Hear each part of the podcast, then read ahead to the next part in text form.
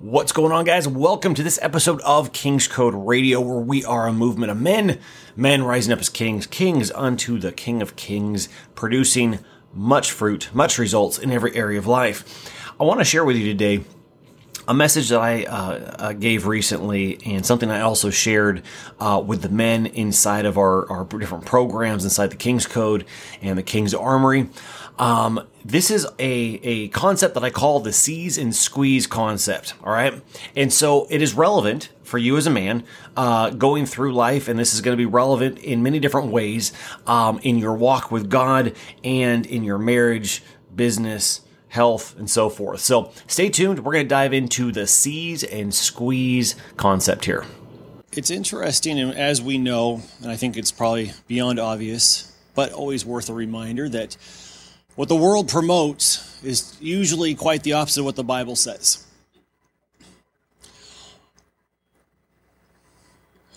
Jesus, that was.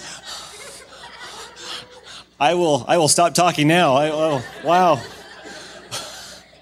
that's cool. Anyway, um, I find it interesting in the Bible. Um, you know, the world teaches that we need to try to control things and have power over things, and, and, and, naturally we like to control scenarios and situations. And yet in the Bible, nowhere does it say, hey, go, uh, you will have control over this. In fact, quite the opposite. The Bible says to lose lose control, lay down your life, um, and and that can be a very difficult thing, especially if you find yourself wanting to be more in control of areas of your life. And so when then you run across Bible verses that talks about laying down your life, or uh, um, as even um, I think it was Doug was talking about yesterday, humbling yourself. It can be a hard thing when you just want to control everything because then it makes it very difficult for the Lord to do things because you keep getting in the way and trying to move things. And so we're going to talk about that for a moment. I like that the Bible also talks about power. So the world talks about getting control and getting power. Now, the Bible we know says, hey, you're not going to have control because God is in control, and that's where we want control. Because, then, I mean, have you noticed when you try to control something, it usually doesn't work out well anyway? It's a lesson that keeps giving. But the Bible also talks about power. And I want to talk about that for a moment as well. As you know, because we're going to be turning to 2 Samuel 23.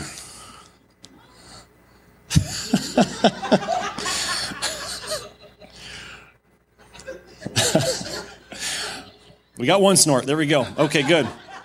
We're going for two, maybe three. But uh,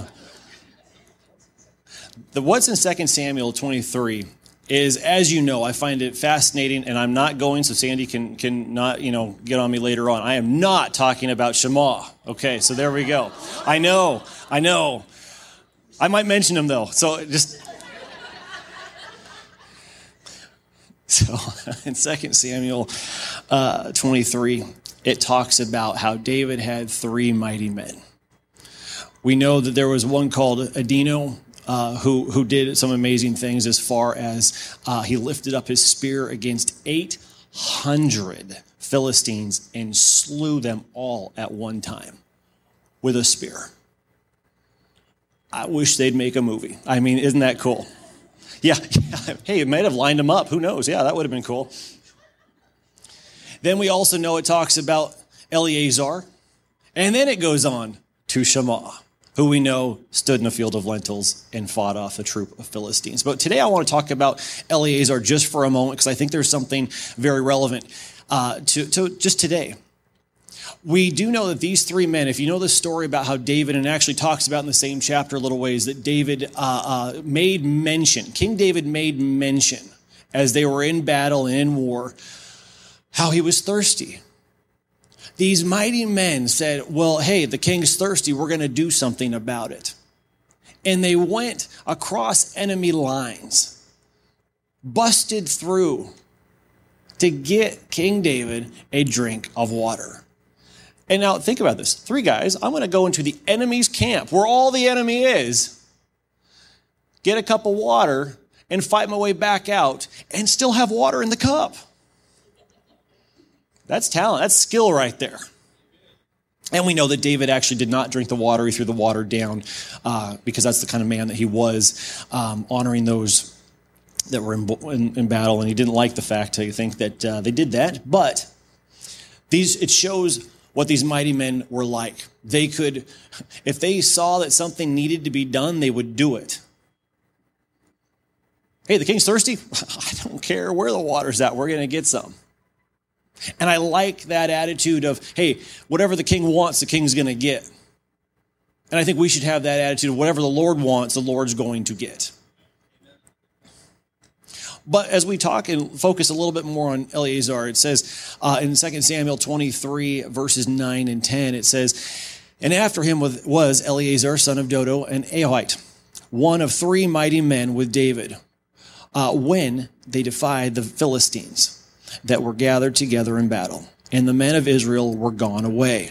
Then, talking about Eleazar, he rose and attacked the Philistines until his hand was weary, and his hand stuck to the sword. And the Lord brought a great victory that day. And all the people returned after him only to plunder. Now, I want you to picture this for a moment. Everyone's gone. Everyone's gone. But because he was a mighty man, he didn't like the fact that the enemy's presence was even there. And he's like, I'm going to take him out. And he does there was also so many, so many of the Philistines that a mighty man, now I, I, get it, okay? So, like, you know, regular guy, okay, but this was a mighty man. These guys did like awesome things.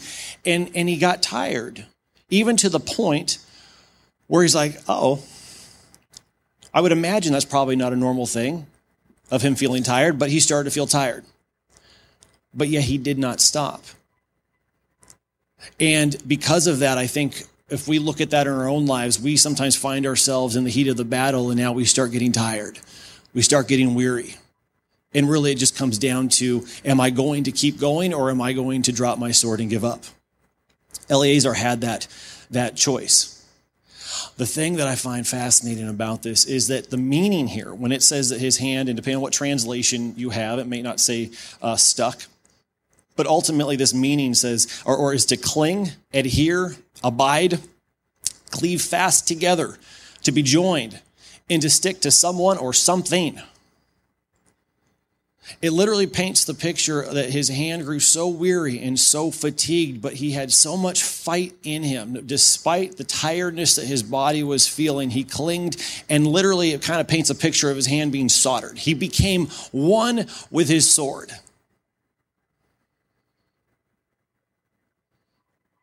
Are you guys picturing this? We got some no's and some yes. Maybe I need to demonstrate.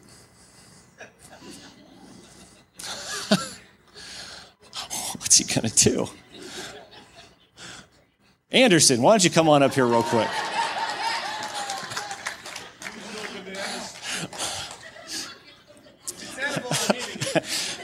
just, just stand right here. Okay, so Anderson, you're going to be my, my armor bearer today, okay? Um, I do need a weapon, though. Actually, you know what? That's not going to do, though. Hold on. I gave him a green one so he wouldn't eat it.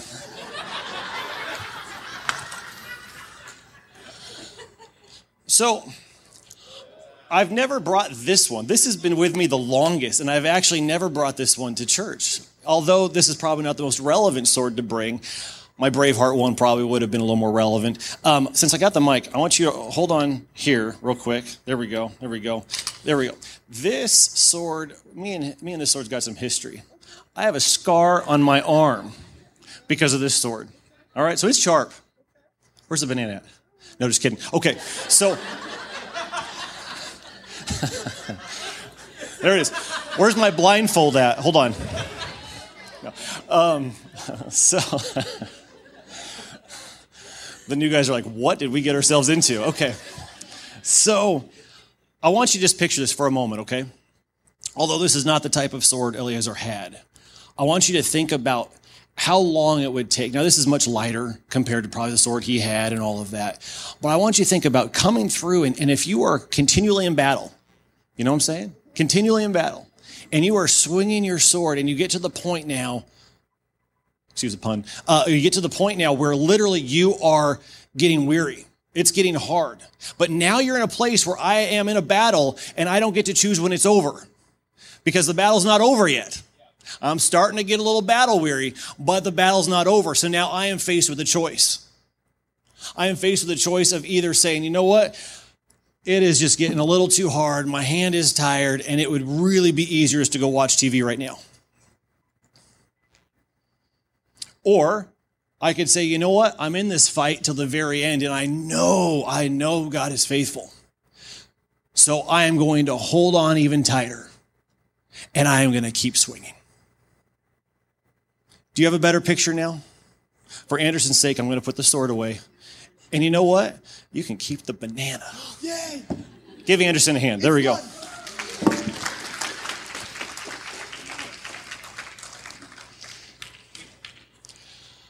you have the choice to drop your sword or not. You do have that choice. This really does paint the picture. I mean, think about this becoming one with your sword. Back again, back in my martial art days, swords were not really my thing, but knives were. And we had this thing about getting familiar and actually um, we didn't really call it becoming one with your knife but it was the same kind of concept of you got to you got to play with your knife so much that you knew every which way to maneuver that knife to be effective with that knife. Now i'm not promoting violence. Maybe but i am what i am saying is you have to know the weapon that you're using and you see you have a weapon and you have to know it. If you're not spending time with your weapon, you're not going to know how to use it. And then you're going to be relying on everybody else to try to fight all your battles for you. Eleazar got to a point in a place that I think is absolutely critical, and Doug mentioned it yesterday.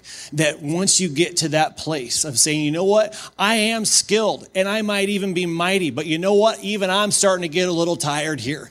But you know what, it's not about relying on my strength, it's not about relying on my skill. It's about knowing and coming to the realization that when I am weak, He is strong and he is made strong through me. So now it's not about me trying to be skillful with the sword. It's just me trusting the Lord that he's going to continue to clamp my hand even tighter and beat this thing because it does say that the Lord brought a great victory that day. We have to be in a place where we are willing to trust even when it looks like the end's coming. I don't know how much longer, I don't know how much longer I can hold on. I don't know how much more I can take.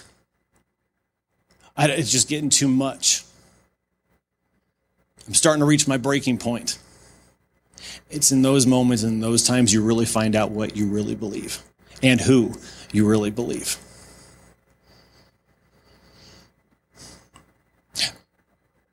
Trusting. I think uh, I think Tammy Joe, you mentioned this at a Grace Tribe fairly recently, talking about the war. I think it was believe, wasn't it? Where Tammy Joe brought some tape and she put it on on all everyone's hands to prove that believing and trusting the Lord, it means sticking. I'm, I'm choosing to stick to Jesus. Are you choosing to stick to Jesus? Something else that I want to bring up today is if you think about how the human body, right? If if I put good stuff in, I'm to probably be stronger, right? If I put a bunch of bad stuff in, if I'm eating a bunch of sugar, I'm probably to be weaker, right? So what you put in really will determine how strong you really are. So once again, what are you putting in? A little too much Netflix, not enough word. What's going on?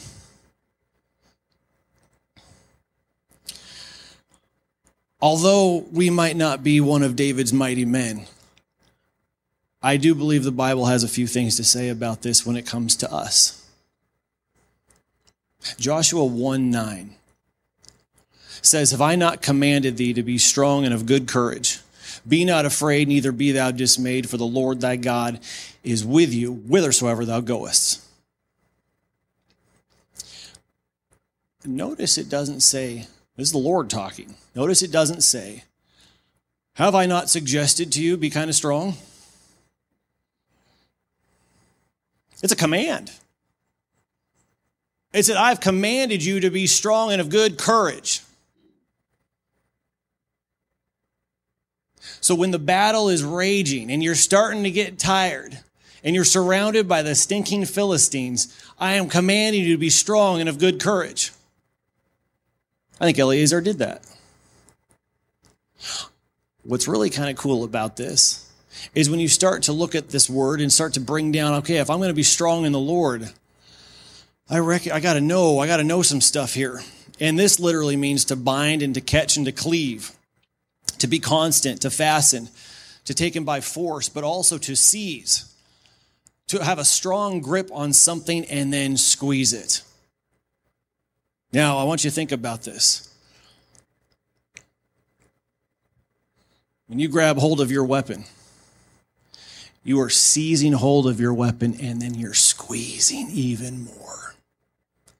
Are you seizing and squeezing Jesus? Are you seizing and squeezing the word of God where I'm going to get every, if, if Anderson squeezed that banana, something's going to come out eventually, right?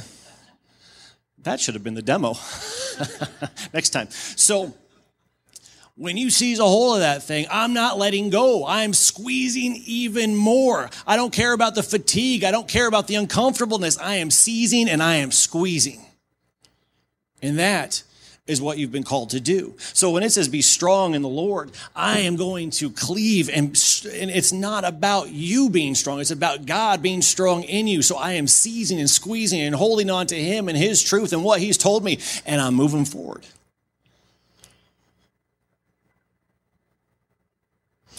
It is interesting to note that the mighty men can also get tired. How about you? Have you gotten tired and have you gotten battle weary where you've maybe laid down your sword? Have you forgotten what is at stake?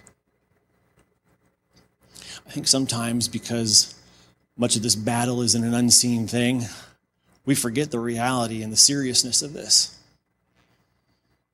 Where you know what? I've used this example many times talking with guys recently. If somebody broke into your house and you heard door window crash, you wouldn't roll over and go back to sleep. I don't know anyone that would do that, right? You would become a person of action really quickly. But because sometimes we don't see the enemy and what he's doing, we're like, ah, roll over, go back to sleep. Don't forget what's at stake. There was a man in 1953 his name was Herman Buhl, who wanted to climb to the top of, and I hope I'm pronouncing this right, but Nanga Parbat,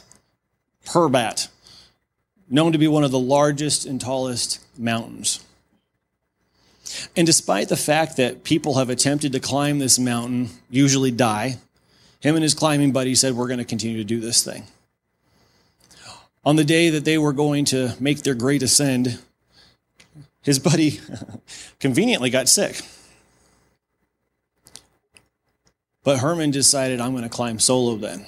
I am determined to make it to the top of this mountain. Herman knew that the odds was against him, but he climbed anyway. And on his way up, he ended up spending the night wedged between a ledge at 26,000 feet, just trying not to fall asleep. Because if he knew if he fell asleep, he would fall to his death. But somehow, Herman successfully not only climbed up the mountain, but also got down successfully. But he knew and made note that if he did not cling to that rock with everything he had, he was a dead man. He knew what was at stake, and so he clung to that rock. He basically seized and squeezed the mountain because he knew what was at stake. Life was at stake. So I ask again do you know what is at stake? The other point that I want to make about Eleazar in this uh, story is that it says that God brought a great victory. It doesn't say Eleazar got a great victory. It doesn't say what he did even got a great victory. It says God brought a great victory. And I don't know about you, but like I don't I don't want a puny victory. I mean, sometimes these battles are not fun. Like, let's go for a big victory, right? And I like the idea of God doing a great, mighty victory that where people look and go, how did that person come out of that? And the only answer is God.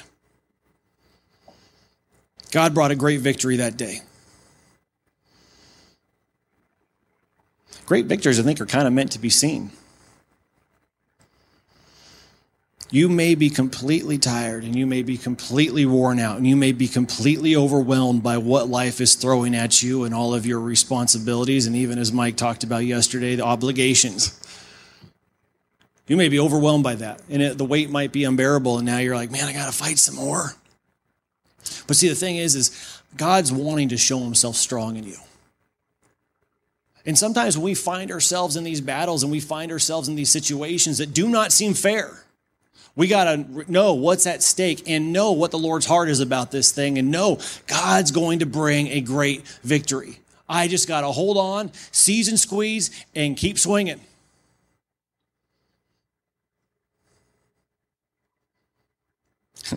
the other thing I find kind of interesting, the very last part of that verse, it says, Then the troops came back but only to plunder the dead. Think about that for a moment. Eleazar just is in the fight of his life. His hand is stuck to his sword. Everyone comes back, does not acknowledge it at all. I mean, doesn't even say, like, oh, thank you. Are you okay? Hey, do you want to try to unstick your hand? I mean, nothing. They came back and said, oh, look, let's, let's like get all the stuff off the dead bodies. This is cool. And it does go to show that, you know what? Not everyone's going to understand the battle you're in. It does go to show that people will show up when it's convenient for them because it's on their terms. And you know what? There was something in it for them. But it also is a point that, you know what? We're not doing it for recognition. We're not doing it for a thank you. We're doing it because just like the three guys said, Hey, you know what? The king's hungry. We're like, Hey, you know what? What's the Lord want? What does the king of glory want? That's what we're going to do. So it's not about people seeing what we do. It's about what people seeing what he does.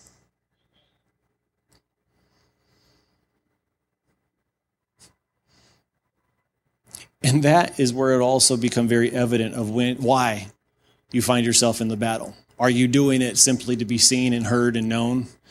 Or are you doing it because the Lord's heart says so? And it also does not mention that Eleazar had any issues, them coming back and plundering. He didn't say, Thanks for your help, guys, because he knew what he was created to do. The fight's not about you, it's not about being seen, and it's not about getting the recognition. So, I'll end with this. There's a couple points, I think three, four, four points. That if you want to start to squeeze, uh, I should say, uh, what I say? Seize and squeeze, thank you. Seize and squeeze. If you want to maintain the and squeeze, if you want to maintain, hey, I am, I am, I am seizing the Lord. I am squeezing. I am holding on to Him, even in the hardest of times and the hardest of battles, because I love Him and trust Him. I'm sticking to Him. I'm becoming one with Him. Then number one is you've got to make sure that you're sticking to Jesus. Do you really believe and trust that He is going to bring a great victory?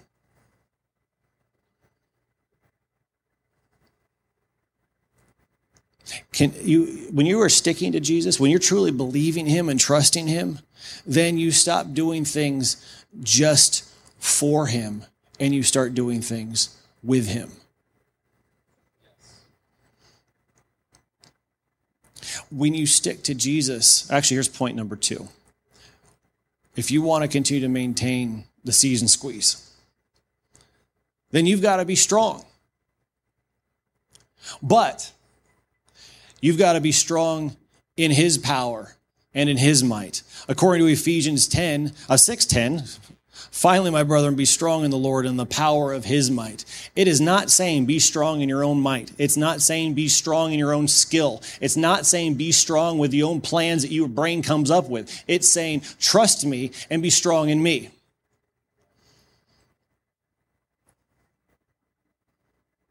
The Amplified also says in Ephesians 6:10 it says to be strong in the Lord and be empowered through your union with him and draw your strength from him.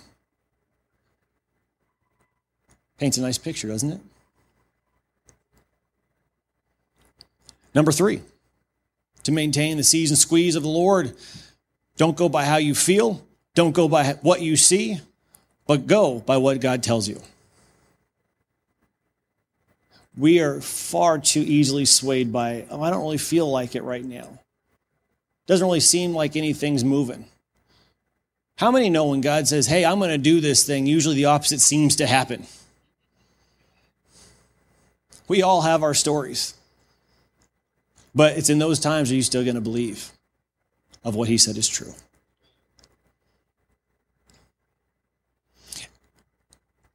Paul even said in 2 Corinthians 12, he makes note of when he's talking about how the enemy's attacking, he's got this thorn in his side, and the, God's saying, Hey, my grace is sufficient. He ends and reminds us that, hey, you know what? When I am weak, he is strong. And I think it's an important reminder for all of us. I've started to realize when when when it's just the days are just constant, constant, and and the days are long, and finally, okay, I get to sleep, and and maybe, and then something comes up, and now I'm awake again, and all this stuff, and I'm like, I just want to sleep because I'm tired.